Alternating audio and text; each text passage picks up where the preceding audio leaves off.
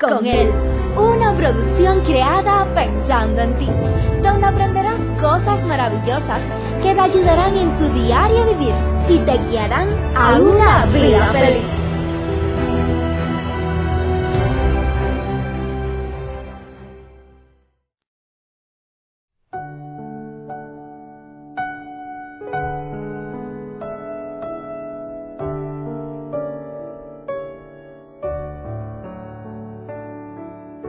Tal mi amada familia? Cuánto gusto me da poder por este medio compartir una vez más de estos hermosos consejos los cuales nos ayudan en nuestro diario vivir. Consejos los cuales nos guían a tomar decisiones y yo cada día le pido a Dios por ti que me estás escuchando. Yo le pido a Dios, yo sé que la vida no es fácil.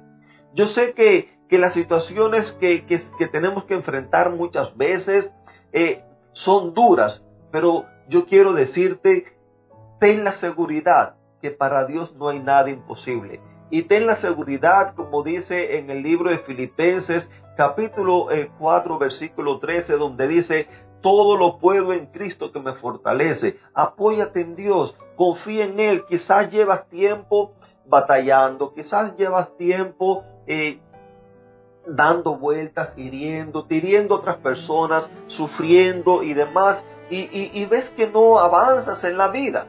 Bueno, en la Biblia hay muchos consejos. La Biblia es un libro que está lleno de, es, una historia de amor.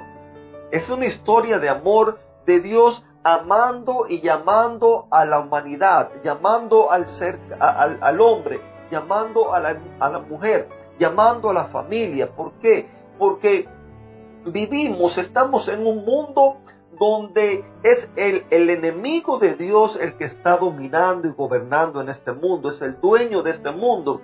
Y Dios todo lo que está buscando es protegernos, Dios todo lo que está buscando es rescatarnos, Dios todo lo que hace es amarnos y mostrarnos cuál es el camino para andar felices, sanos, salvos y seguros en medio de este mundo.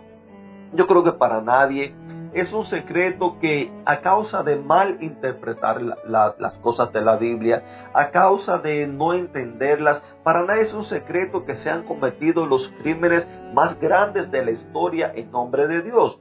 Como te decía en el día de ayer, eh, este hombre que él por defender su posición, defender la forma como él entiende que debe de ser las cosas, él no ha sido capaz de tener una relación saludable. Ha tenido varios matrimonios que de hecho la Biblia no apoya esa posición, eh, pero él está defendiendo a Dios y está defendiendo la Biblia y en ese asunto ha tenido eh, varios matrimonios con los cuales no ha sabido compartir, está enemistado con todas las personas, aún no se lleva con sus propios hijos, él dice que es culpa de los demás, sin embargo, eh, hay que analizar, o sea, tiene él que analizarse, analizar su vida con Dios, pero la historia nos dice que los mayores crímenes de la historia se, se han cometido en nombre de Dios por no por no entender, por no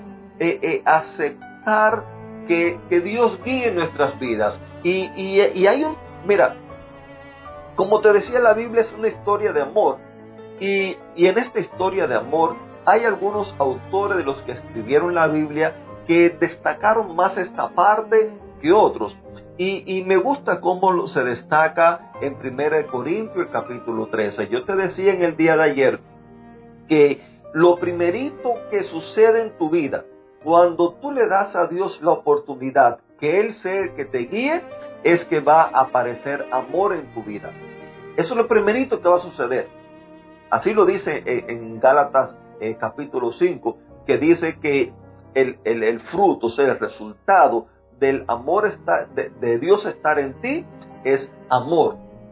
Entonces, eh, si Dios es amor, y tú le das la oportunidad a Él, que Él esté en ti, que Él vive en ti, entonces tu vida va a ser guiada por amor. Y ahora viene una parte en la cual muchas personas no han entendido, tanto hombres como mujeres. Una parte en la cual ha sido muy mal usada y muy mal interpretada. y, esto ha llevado a personas a vivir vidas de sufrimiento. Nos dice en, en la primera carta a los Corintios, el capítulo 13, eh, verso 4, nos dice, el, el amor es sufrido y es benigno. En otras eh, traducciones nos dice que el, el, amor es saber soportar, el amor es ser paciente, bondadoso, es ser comprensivo, servicial y demás. Permítame decirle algo, queridos amigos. Muchos matrimonios, muchas personas he conocido mal usando esta parte de la Biblia. Al decir que el amor es sufrido, pues me he encontrado con mujeres las cuales son abusadas por su marido, las cuales son como una esclava, no son una esposa. Si es tu esposa, si tú eres esposa, querida mujer, si tú eres esposa, la prioridad de tu marido debería de ser amarte, no usarte. Si tú eres esposa, es para que seas amada, es para que seas la mujer más feliz del mundo.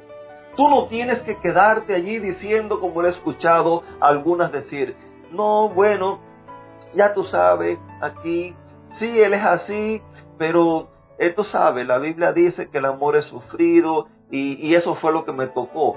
Esa fue la corona que a mí me pusieron. Esa es la cruz que tengo que llevar.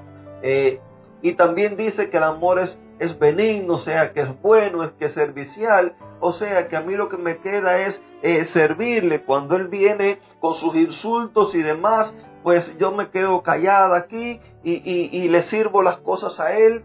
No, querida amiga, esa no es la parte que Dios quiere de ese hombre para ti.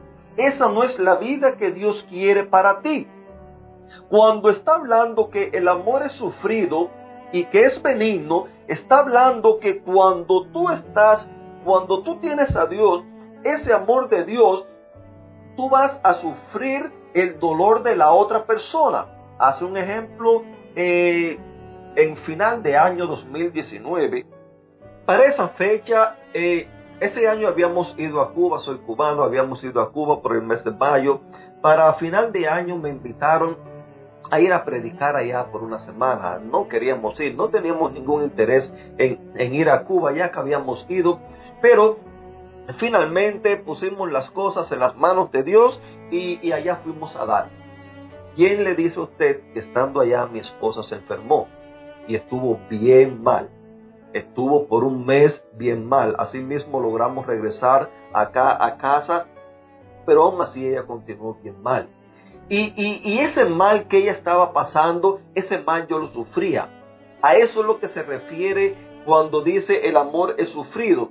Hace dos noches atrás, aquí en la ciudad donde vivo, emitieron una alerta que la han repetido por varias ocasiones de un señor de 63 años, el cual estaba en un pantalón jean y, con un pullover, eh, un pulloverito blanco, pero un pullover que no cubre nada donde estamos viviendo estamos en grado de congelación, está bien frío, eh, por los bajo de los 30 grados, bajo de cero en grado Celsius y demás. Y, a mí me dolió, yo sufrí cuando escuché esa noticia, clamé a Dios y, sufro, ¿por qué? Por pensar que esa persona que, que tiene problemas mentales, él anda desaparecido, el frío que está pasando o, quizás haya muerto, no sé. A eso es lo que se refiere que el amor es sufrido y es benigno. ¿Por qué? Porque cuando tú ves que alguien está en el dolor, cuando tú ves que alguien está en el problema, cuando tú ves que alguien está sufriendo, entonces tú corres a auxiliar a esa persona, tú haces todo lo que tengas que hacer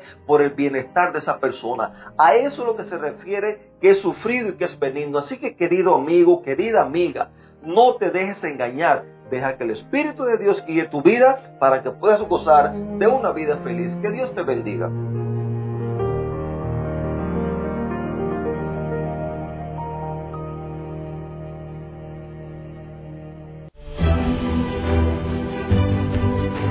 Te esperamos en una próxima emisión. Recuerda que nos puedes encontrar en nuestras plataformas digitales iBots Anchor y Facebook. Baja el título Vívela con Él. Que la paz, el gozo y la bendición de Dios sean contigo.